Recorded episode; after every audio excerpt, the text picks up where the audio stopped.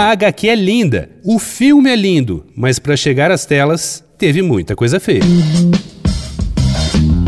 Dois pontos. Uma conversa sobre quase tudo com Daniel Almeida.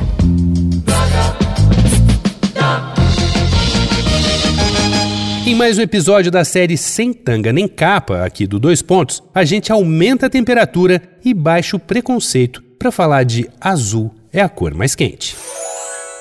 Clementine é uma adolescente tocando sua vida trivial de classe média. Os pais zelosos, as provas na escola, os amigos e até um carinha com quem paquera. Porém, algo não vai bem na vida da garota ou algo falta a ser desvelado, uma peça importante, mas escondida do quebra-cabeça existencial. Mas a máquina da vida começa a fazer um rangido diferente quando Clementine cruza na rua com uma menina de cabelos azuis que sorri para ela. Sem saídas fáceis nem clichês, a HQ Azul é a cor mais quente acompanha em forma de diário as descobertas, anseios, medos e consequências da descoberta da maturidade e da sexualidade da jovem Clementine. A versão brasileira do álbum saiu no Brasil em 2013. No mesmo ano, o diretor Abdelatif Keshish apresentou ao mundo sua versão da história escrita e desenhada por Julie Marot no Festival de Cannes. A produção saiu de lá com o prêmio dos críticos internacionais e, pela primeira vez, com a palma de ouro compartilhada entre o diretor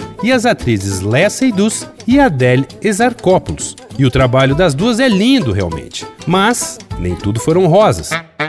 Rolaram várias tretas que atrasaram em meses as filmagens, pintaram acusações de abusos contra o diretor e cara feia da comunidade GLBTQI+, que achou a visão de Keshish sobre a história muito masculina. Para não ajudar, as duas atrizes já disseram publicamente que nunca mais trabalhariam com o diretor. Para não ajudar ainda mais, a autora da HQ, Julie Marot, falou o seguinte depois da exibição do filme em Cannes, Os heteronormativos riram porque não entendem as cenas e acharam ridículo. Os homossexuais riram porque as cenas não são nada convincentes e acharam ridículo. E entre as únicas pessoas que não ouvíamos rir estavam os caras muito ocupados em contemplar a encarnação de suas fantasias na tela. Fecha aspas. Será que essa adaptação valeu a pena? Vai lá no arroba Danico Illustration e dá uma olhada nas ilustrações inspiradas na série Sem Tanga Nem Capa. Eu sou Daniel Almeida, dois pontos, até a próxima. Você ouviu Dois Pontos, uma conversa sobre quase tudo com Daniel Almeida.